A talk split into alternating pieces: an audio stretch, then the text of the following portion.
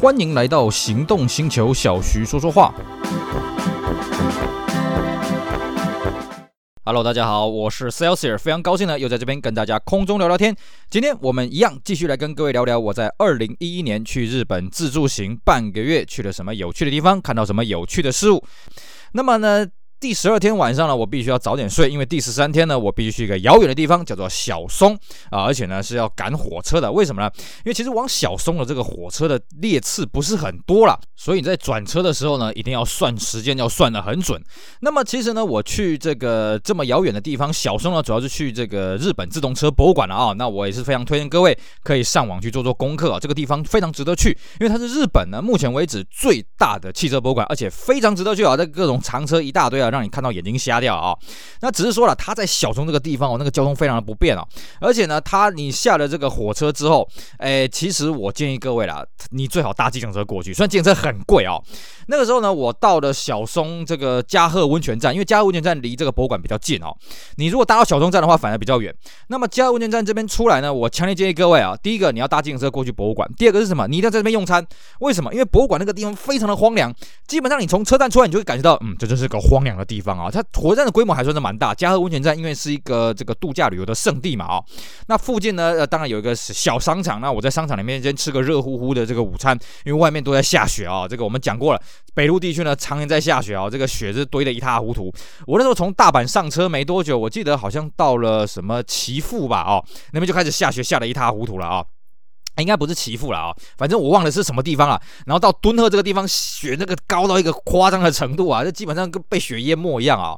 所以呢，那边非常的冷啊，所以呢，你要适时的补充你的体力。再来就是什么呢？它在当地它有所谓的巡回巴士，你可以买那个巡回巴士的套票，是可以从这个加贺温泉站坐公车坐到这个小松日本自动车博物馆，但它的班次也很少，所以我强烈建议各位，你不要浪费这个时间了啊，你就搭计程车过去。但搭计程车过去的代价是很恐怖的。我那时候呢，呃，从这个火火车站搭计程车过去呢，总共花了三千一百，哎，我看一下啊，三千一百七十块钱的日币，非常贵啊。那你会说，这样来回是不是就可以租车了？哎，隔壁就有一个好像，哎，Toyota 的这个租车公司啊，啊，这个官方指引的。你说那租这个车过去，千万不要啊！我们在此这个这个系列节目已经跟各位讲过很多次，去日本要不要开车自驾游，自己要评估的清楚。尤其呢，你在积雪的地方，千万不要开车。尤其像我们台湾同胞呢，呃，这个平常你在台湾怎么可能会遇到有下雪？时候对不对？下雪的时候大家就撞成一团了。你在日本呢，你长时间要开那种雪地哦，你压力会非常非常大。尤其什么？尤其是冰，因为冰你看不到，雪你还看得到。冰是透明的，完全看不到。那你压到冰就再见了，拜拜了啊！所以呢，千万不要在那边租车，宁可多花点钱给计程车司机去开车，这样就好了。那我就吃饱饭之后呢，搭了计程车过去。啊、那么这个日本自动车博物馆呢，它的这个建筑规模呢相当的大哦，就好像什么，就是日剧里面有时候出现那种大豪宅啊，那种什么啊，有管家啦，有私人花园的那种大豪宅啊，那种洋式的风格啊，非常的大。那门口呢就摆了一些这个剧作用车啦，有摆了一台这个 Leopard 的警车啦，还有一台消防车啊，甚至还有一台这个泰国来的三轮车啊。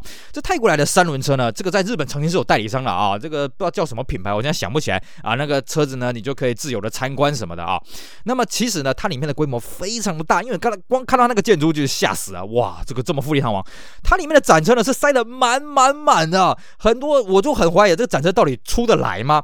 它的建筑物大概分，呃，主要我这样印象中主要分成三层楼了哦。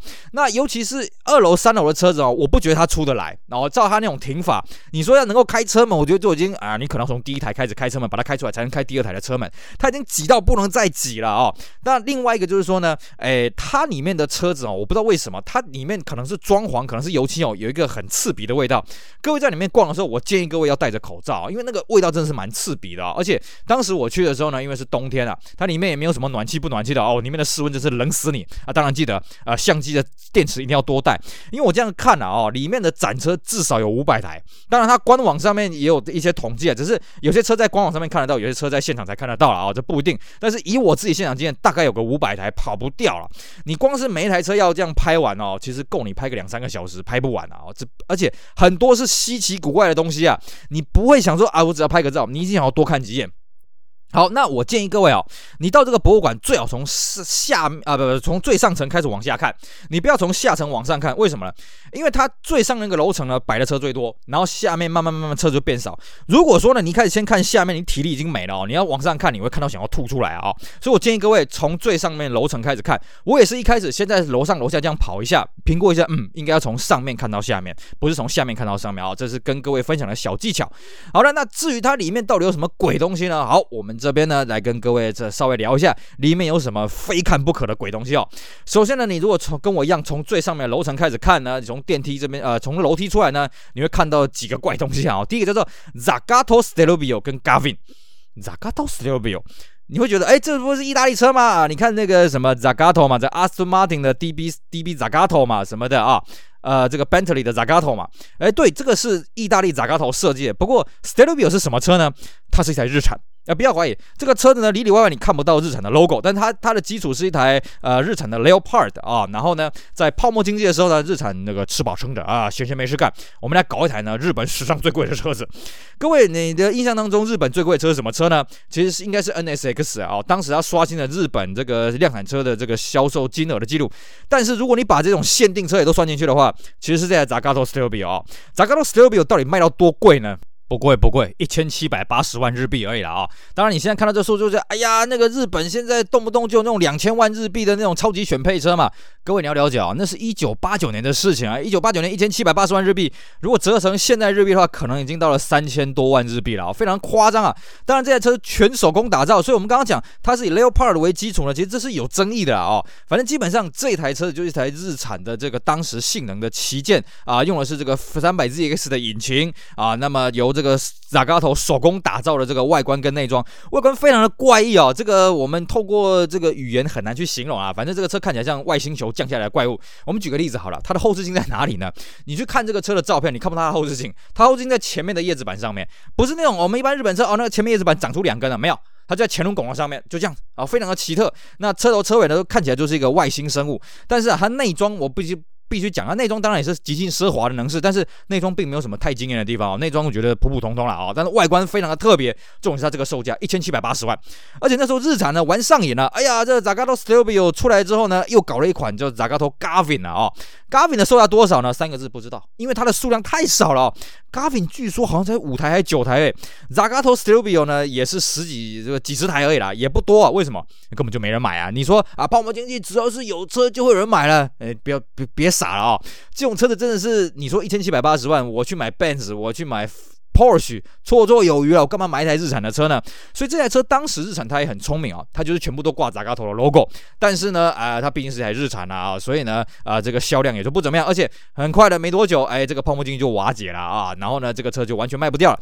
所以这个车子呢，哎，这个博物馆竟然有一台 Zagato Stelvio 啊，Zagato 的 gavin。当然了，这个 Stelvio 的拼法呢，跟后来的、呃、这个爱快罗密欧的这个修旅车啊是一模一样的，就是这个 Stelvio 了啊，好像是一个山上的弯角的意思吧，好像是这个意思啊。所以这两台车呢，一开始各位会看到这个车子真的是值得你多看几眼。你在日本不可能看得到这个车的实车了，绝对不可能了啊！那这边就一口气摆个两台，让你看个过瘾。那么再来呢，这个这个顶楼呢，还有一个值得一看的东西，叫什么？叫吉托卡斯皮塔哦，这个词非常的难念啊。吉欧托卡斯皮塔应该是这个样子哦，这是一台超级跑车。我们常讲啊，日本的超级跑车呢，你说在泡沫经济时代呢，大概就是 NSX 嘛啊、哦。但是呢，像日产，它曾经有推出过所谓的 Mid Four，而且甚至有两台概念车。第二台概念车已经很接近量产车了，但终究因为泡沫经济的关系，它没有去量产。那么吉托卡斯皮塔呢，也是一样啊、哦，它在泡沫经济的时候开始开发，然后准备要量产的时候，哎，泡沫经济瓦解。而且这台车它的性能非常的强，那么各种的配备呢，都已经到那种类似像法拉利那种 F 四十的水准啊。必须这么讲，当时也是日本的好几间公司一起合作，一起搞出来一个车子，但是呢，据说就这么打造了一台而已啊，对不起，仅此一台，别无分号啊。那么这一台呢，现在就在这个日本自动车博物馆，我也不知道他怎么收到了，我觉得他真的是好厉害啊，可以收到这种鬼东西。毕竟啊，它是一台三点五水平对卧十二缸引擎的超级跑车啊！这个马力据说是五百八十五匹啊，相当的不简单啊！这台车子我觉得也很值得大家这个驻足忘返啊！我在那边我待了好久啊。那除了这两啊这三款这个梦幻级的概念啊，嗯，不要说概念了啊，反正就是梦幻级的跑车之外呢，当然也有一些呃稍微普通一点的，比方说呃，他把这个 R 叉七啊可以展示的大概都展示出来了啊，比方说这个 SA 二十二 A 啊第一代的 R 叉七，还有这个最后。后一代的 Cosmo，最后一代的 Cosmo 值得看的地方是什么呢？因为它是三转子啊，不要怀疑啊，当时他玩的很开心的啊。我们知道 RX-7 是双转子嘛，然后这 Cosmo 算是他的跑车旗舰嘛啊，就是马自达的旗舰跑车，所以呢他搞了三转子，末代的时候是三转子啊，这个车子也值得一看。那么在这个楼上的这个中庭的展示间呢，放了呃展展示空间呢，放了一台这个劳斯莱斯啊，挂着外牌的劳斯莱斯啊，这个据说是当年戴安娜王妃访日的这个座驾了啊。其实戴安娜王妃呢，在日本的形象是非常非常好的啊。这个大家这个当时戴安娜王妃不幸逝世的时候呢，哦，日本呢这个是是这么讲了啊，日本人甚至那个表现出来比那个安倍晋三被刺杀的时候还要还要的悲伤了啊。所以这台车子呢，啊，它也刻意放在一个很大的一个展示展示的平台，那么旁边也摆了一些这个戴安娜跟这台车当时的一些新闻的画面啊，供人家去缅怀了。那除了这些这个比较这个大型的车子以外呢，它也有一区呢在展这个三轮车了，也就是呢，其实日本像马自达也好啦，啊、像这个 Hino 也好啦，啊、像这个三菱也好，早年他们都有这种呃这个摩托三轮车啊、就是把摩托车呢呃这个变成一个三轮车，然后呢在这个日本的大街小巷穿梭。毕竟呢，日本在二战之后啊，这个百废待兴嘛，那这种介于机车跟汽车中间的车子，它经济实惠，然后呢，它又可以在日本这种窄巷子里面这样穿来穿去呢，所以这个它呃这个博物馆里面它就有一个专区哦，各种奇奇怪怪的厂牌什么都有。当然，我对三轮车呢啊这个没有太大的研究啊，所以呢我也是走马看花看一看。那么再来呢，它还有一区区是放行路的啦，一放模型的啦，哇，真是看的是让人家眼花缭乱了啊。那么再往下走呢，啊，它有一区是专门在放马自达的。那马自达这一区呢，除了我们刚刚讲的有什么 RX-7 啦、Cosmo 这些车值得一看以外呢，啊，在马自达这一区还多了一个车子，我觉得各位值得一看，叫做什么？叫做 Road Pacer。什么叫 Road Pacer 呢？各位你回想一下，马自达曾几何时推出过什么旗舰轿车了啊、当然，各位会说，哎，不是有马自达九二九吗？对不对？在日本叫做六四嘛，对不对？顶多啦，九二九六四啊，勉强算过去，好吧，算是对到丰田的皇冠吧，勉强算是对到丰田皇冠吧。那你知不知道马自达曾经有出过比九二九六十更高级的车子呢？哎，就是这个 Road Pacer。Road Pacer 这个车子，你看到它，你会发现这真是马自达吗？这怎么看都不像马自达，完全是台美国车。哎，不要怀疑，这个车就是一台美国车啊，它只是它挂了马自达 logo。这个车怎么来的呢？话说当时啊，马自达想说，哎呀，我们要搞一台这个旗舰车啊，这个日本的消费力这么强，我们要搞这台很大台的车子，我们要告诉大家，嗯，我们马自达还是做得到了。可是呢，你说他自己去开发呢，嗯，他又开发不出来啊。最快的这种方法是什么呢？跟人家借将嘛，是不是？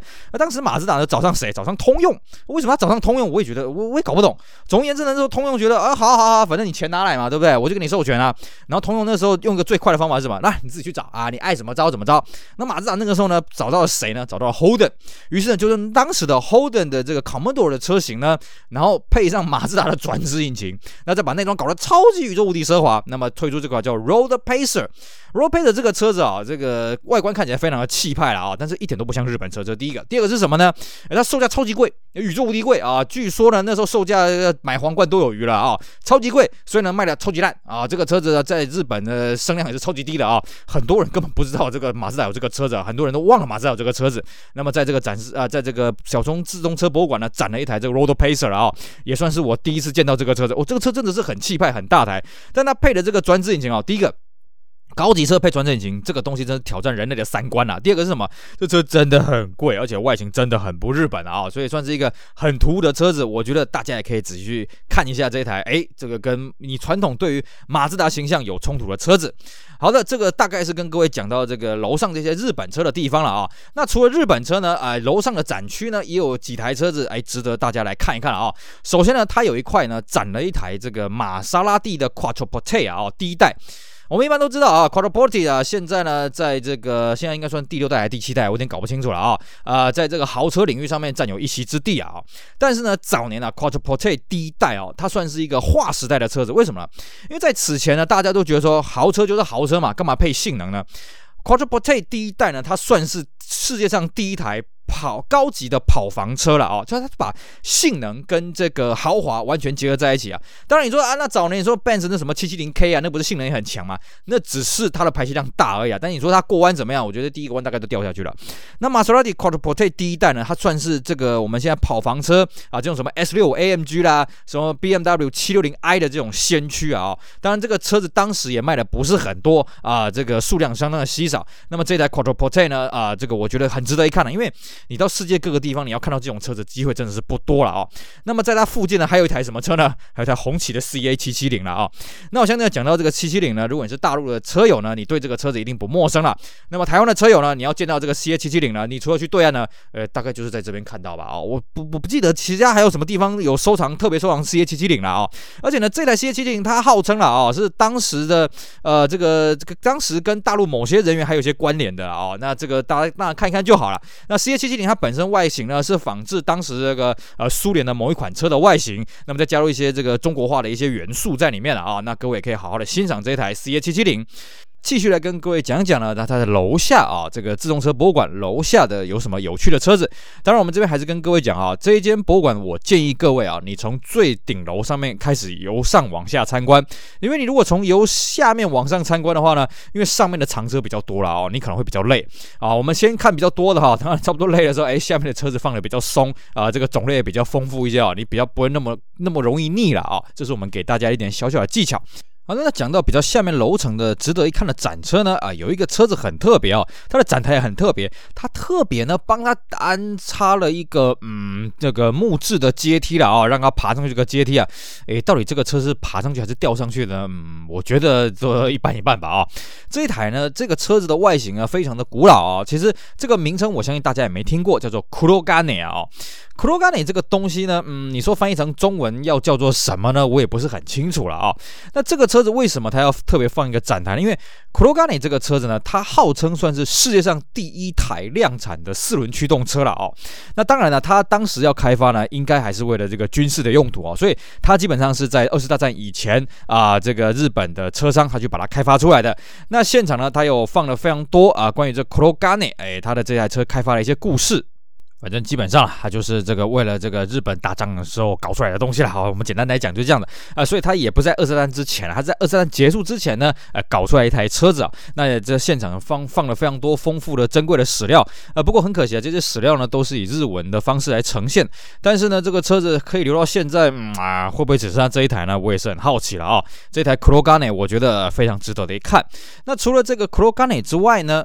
同一个楼层还有一个很有意思的专区啊，我相信各位都很有兴趣的，是 Nissan Skyline 的专区。呃，顾名思义呢，它把历来所有的 Skyline 啊，全部把它丢在一起啊、哦。从这个最早的第一代，哎，这个叫做 Prince Skyline 啊，一直到这个 S 五十的 Skyline 啊，当然大家喜欢的什么 C 十的 GTR 啦，啊 C 一一零的 GTR 什么的啊，应有尽有，一直放到这 R 三四的 GTR 啊。那其实啊，我们在这边跟大家简单讲一下、哦、Skyline 这个车子，大家现在所向往的 Skyline。呢，跟 Skyline 最早的这个定位呢是完全不一样啊。Skyline 这个车子最早是干嘛？是一台高级车，而且呢，它双灯出一，另外一台更高级的叫做什么？叫做 Gloria。哎，没错，早期呢，Prince 这间公司啊，它就两款车，一个叫 Skyline，一个叫 Gloria。呃，Gloria 就是豪华版的 Skyline，所以呢，Skyline 本身呢，呃，也是一台豪华车。而且呢，关于 Skyline 这个车子的啊名称由来了，很多人说啊，就是当时呢，这个 Skyline 的这个负责人呢，樱井真一郎，哎呀，他有天在泡温泉啊，看着这个远方的地平线。哎呀，那这台车就用这个名称来当它的这个车名好了。其实这个说法是大有问题啦，因为诶，其实呢，最早最早啊，这个 Skyline 这个车在开发的时候呢，并不是樱井真一郎负责的。换句话说，诶，Skyline 这个车子呢，定名为 Skyline 的时候，那个时候樱井真一郎，诶，他到底负责 Skyline 的这个什么样的地位呢？啊，这还是有待怀疑的。他不是开发的负责人，这个必须要跟各位讲了。当然，这是一个野史啊，大家听听就好。那么 Skyline 呢，一开始它是一台豪华车，然后后来呢，啊，Gloria 越来越豪华，那 Skyline 呢走向比较家庭精致化的路线，哎，直到呢这个一九六三年，日本开始了第一次这个日本的这个 GP 赛车啊，那 Prince 也希望说，嗯，我们要在上面大放异彩啊，我们要呢透过赛车来好好宣传。结果没想到第一年呢，这个败得一塌糊涂啊，啊，还被人家嘲笑，哈哈哈哈哈，你这间公司不会做车子。所以呢那时候 Prince 抓狂，嗯，我们要成立一个专门的赛车部门，我们来好好的血池，然后呢就选用这个 Skyline 这款车子啊来当他们第二年的血池之作。呃，果然呢这个樱井真一郎也好了，还有这些其他人带领的团队呢，不负众望了啊，在第二年呢，成功的血池啊，啊，因为这个 Skyline 在这个赛车上的表现非常好，所以呢，也带动这个 Skyline 整个车子的销量啊，不管是在这个赛车的也好了，啊，或者是在这个房车也好，算是名利双收了。但是呢，Skyline 这个车子呢，如果各位有听过我们之前节目稍微介绍过的某某几代的 Skyline 有讲到，这个车子一直以来都有一个大问题，就是，请问它到底是一台性能车还是一台高级车？啊，就我们知道一开始啊，它当然是一台高级车，因为一开始它的这个操控性真是很烂的哦。但是后来呢，所以他在日本 GP 大放异彩之后呢，他这个车子哦，你仔细去研究一下就会发现啊，他这个车子一下高级啊，一下这个运动，一下高级，一下运动，就像呢现在你说这个呃这个 Infiniti 的 Q 五十到底是一台运动取向的车还是台高级取向车呢？嗯，你只能说它是一台运动又高级吧。可是这两个东西是两个不同的这个市场思维了，两个不一样啊、Skyline 一直以来都面临到这个问题啊，一下高级，一下运动，一下高级，一下运动，一下高级，一下运动。各位，你在这个 Skyline 展区哦。你去看历代这样 Skyline 摆在一起，你也会产生一个混淆，哎，到底 Skyline 是一台高级车呢，还是台性能车啊？这个相当的值得大家去玩味。当然了，跟这个 Skyline 这个遥相呼应的还有一区啊，是皇冠的专区啊。Toyota Crown 这个车子呢，对于日本来讲是非常非常重要的存在啊。我们此前跟各位讲到这个丰田汽车博物馆的时候，就有特别讲到啊，这个对于日本人来讲，皇冠呢第一代是一九五五年登场了，那么日本人也就以一九五五年作为日本乘用车的纪元，并不是说在一九五五年以前呢，日本没有国产车了，只是大家公认呢是以这个皇冠第一代推出来呢，日本才正式走向了国产造车的纪元。那么皇冠呢这个车子，它一路以来的发展呢，发展到我们节目录制的现在呢，啊、应该第十五代了吧？其实我有点算不太清楚啊。它等于就是啊、日本经济的缩影啊。每一代的皇冠为什么它要长这样子？为什么它要做这些变化呢？其实都是日本经济这个百分之百直接关联的了啊。我们常说啊，皇冠跟 Skyline 这两个车系呢，是日本啊目前为止最长寿两个车系啊。皇冠是一九五五年出来的，Skyline 是一九五七年出来的。皇冠是日本经济的缩影，Skyline 是日本造车技术的缩影啊。两个车各有千秋啊。当然，哎，你说 Skyline 会不会有下一代？小弟我很怀疑啦。皇冠看起来呢，哎，目前这个丰田是决定把它用想尽各种办法把它给延续下去啊。那么在皇冠的专区呢，各位就会看到日本经济发展所以。第一代的皇冠呢，它主要面向的是这个这个计程车市场啊，所以呢，它做了这个所谓的观音开的车门。那我们之前跟各位讲过啊，这个造成了这计程车是有很不好的习惯，哎，这个呃车门呢，因为乘客下车它不会关门，所以呢，计程车之间就会啊急加速再急减速把这个车门给关起来，就造成很多追撞。于是呢，第二代就把这个车门改成传统式的后开式的车门了。那么车外观也越来越气派啊。第三代开始呢，并且推出了所谓的这个广告文宣叫做 Shiroi Crown 啊，哦，也就是说呢，为什么日本车是这高级车喜欢白色呢？这个我们此前已经做过一集节目，好好来介绍了啊。基本上就是说，呃，这个日本皇冠它为了要突出它的风格，所以特别呢把这个车子漆成白色的，然后告诉你呢，哎，我们个人自驾用的高级车就应该要白色了。结果没想到这个宣传的太轰动了啊，轰动到哎大家就觉得嗯这个要要白色了啊。所以呢，你可以看到日本的街头上面的，高级车呢选用白色的比例呢，比全世界各个国家呢基本上都来的高了啊。可能除了这个中东啊，因为中东呢你用黑色的车子那个热热给你死啊。但是除了这个气候以外的地方呢，大概就是日本最喜欢白色的高级车。不过这边我们给还是跟各位这个漏一点气了啊，这个日本虽然喜欢白色的高级车，可是你注意看哦。Toyota Century 这个日本最贵的这个高级车子啊，它竟然没有白色了，只有第一代的 Century 有白色了，第二代还有我们目前提供的这个第三代，它官方是没有白色的啊。你在路上如果看到比较新款的 Century 白色的话，那自己喷的啊。这个这个我们顺便跟这个皇冠漏一点，呃，跟这个日本白色高级车呢讲点这个译文了啊。所以呢，你在皇冠的专区呢，你可以看到，哎，这个从第一代一直到嗯，它那时候摆呃摆到这个第第第第几代，我没有去仔细数了啊。反正呢，那边就是一整个皇冠的专区呢，各位可以大。大饱眼福了。好的，那么在这个楼层呢，还有一个专区是放的是脚踏车了啊、但是不要说脚踏车了，我连机车我都没什么研究啊，所以这边脚踏车看起来啊、古朴直实的，看起来很古老，很有年代，但是呢，我也真的不知道什么是什么，我就是简简单单拍拍照哎呀，所以我也没办法跟各位介绍。那么在这楼层呢，也摆了一台很有趣的车，叫做 Fuji Cabin 啊。Fuji Cabin 这个车子，我们在此前呢讲到丰田汽车博物馆的时候，跟各位稍微讲一下了啊，基本上它就是一个战后一个非常简约的一个设计，所以这个车子呢，当年他们真是异想天开，因为它的外观呢采用的是 FRP。的外观啊，那 FRP 的外观好处是什么？省成本啦啊，坏处是什么呢？当时日本的马路凹凸不平啊，所以这个 FRP 的外观很容易碎掉，像蛋壳一样碎掉。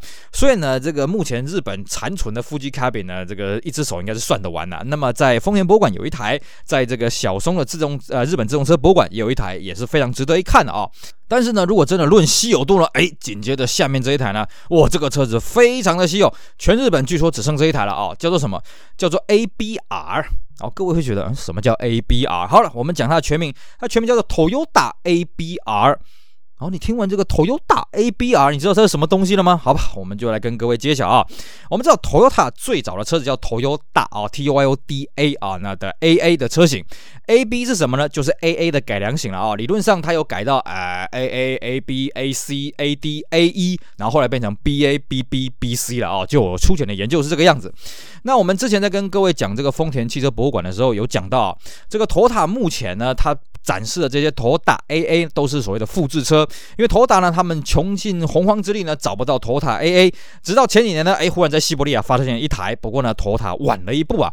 但是呢，这个 Toyota 不止没有找到 AA 啊，像 AB、AC 它也都没有找到这个残存下来的。哎，这个日本自动车博物馆呢，它弄到了一台 ABR，那 R 是什么意思呢？R 啦，这个我们就外呃这个字面上的意思好像是 roaster 的意思，不过这台车是四人座的哦，它是一台敞篷车，呃，不要怀疑哦，当年的这个。车子呢，因为对于刚性的要求不是很高了啊，所以爱切车身就切身，就变成一台敞篷车了啊。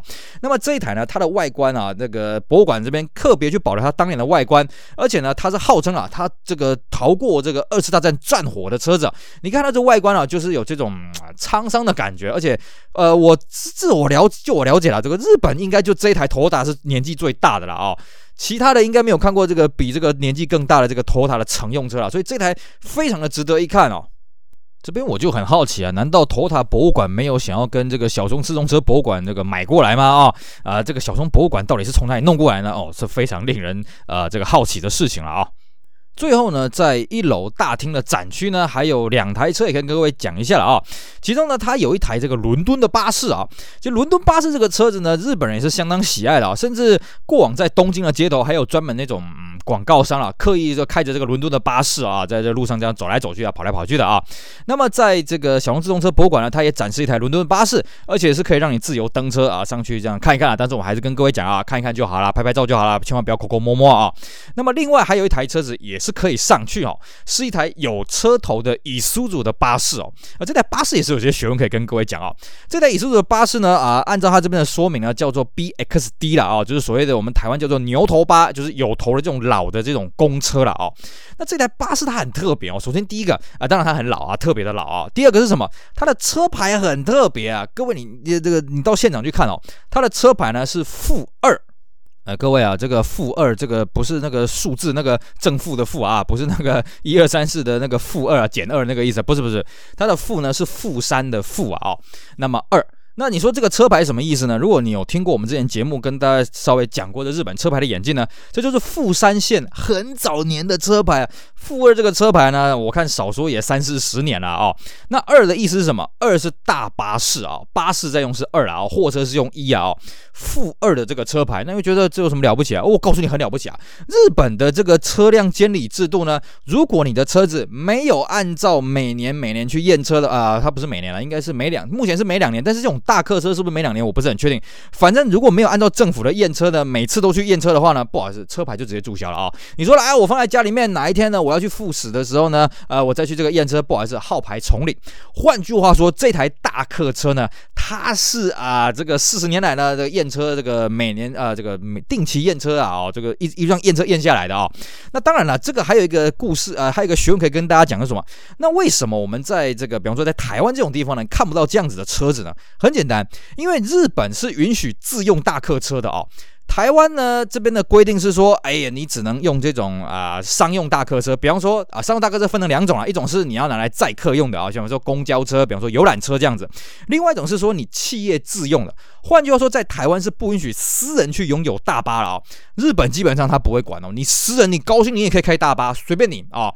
那各位一定会很好奇，哎，为什么台湾不允许私人开大巴呢？呃，这个是有段故事啊。哦。简单来说就是，哎，因为台湾呢在二战结束之后呢，这个百废代举嘛，那有很多这种货运的需求啊、那么货运呢就，你要你有车嘛，就帮忙拉货嘛。那造成这家货运行呢他就很不爽，哎，为什么民众自己就可以开货车来拉货呢？还可以赚这个钱呢？然后就造成很多的纠纷。冲突，于是呢，有关当单位就认为说啊，那这样好了，这个民间不可以私自拉货啊，而且规定说，你货车啊，如果你要自用货车的话呢，你一定要去找这个什么，以前还有那所谓里长切结书了啊。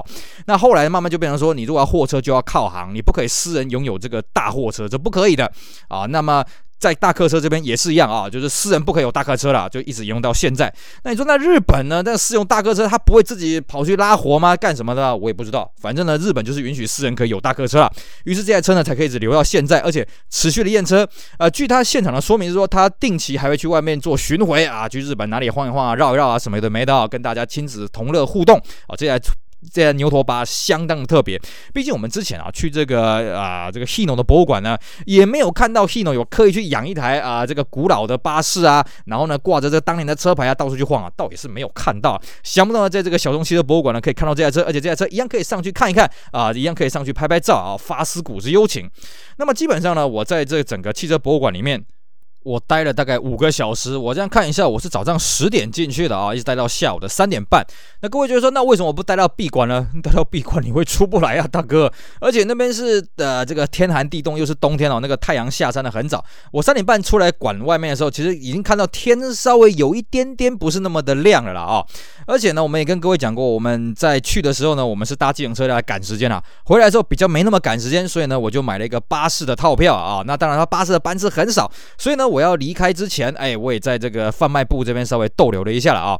不贩卖部里面东西当然是很贵了，而且里面有个小咖啡厅啊，我也是消受不起啊。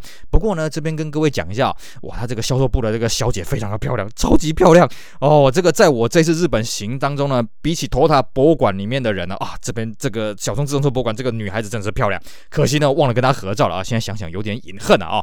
那么再来就是说呢，我在这整个博物馆里面待了五个小时的过程当中呢，偶尔有遇到一些游客过来，因为它算是在。当地一个观光的景点，那有些人去那边泡温泉的时候，也会顺便这边看晃一下了啊。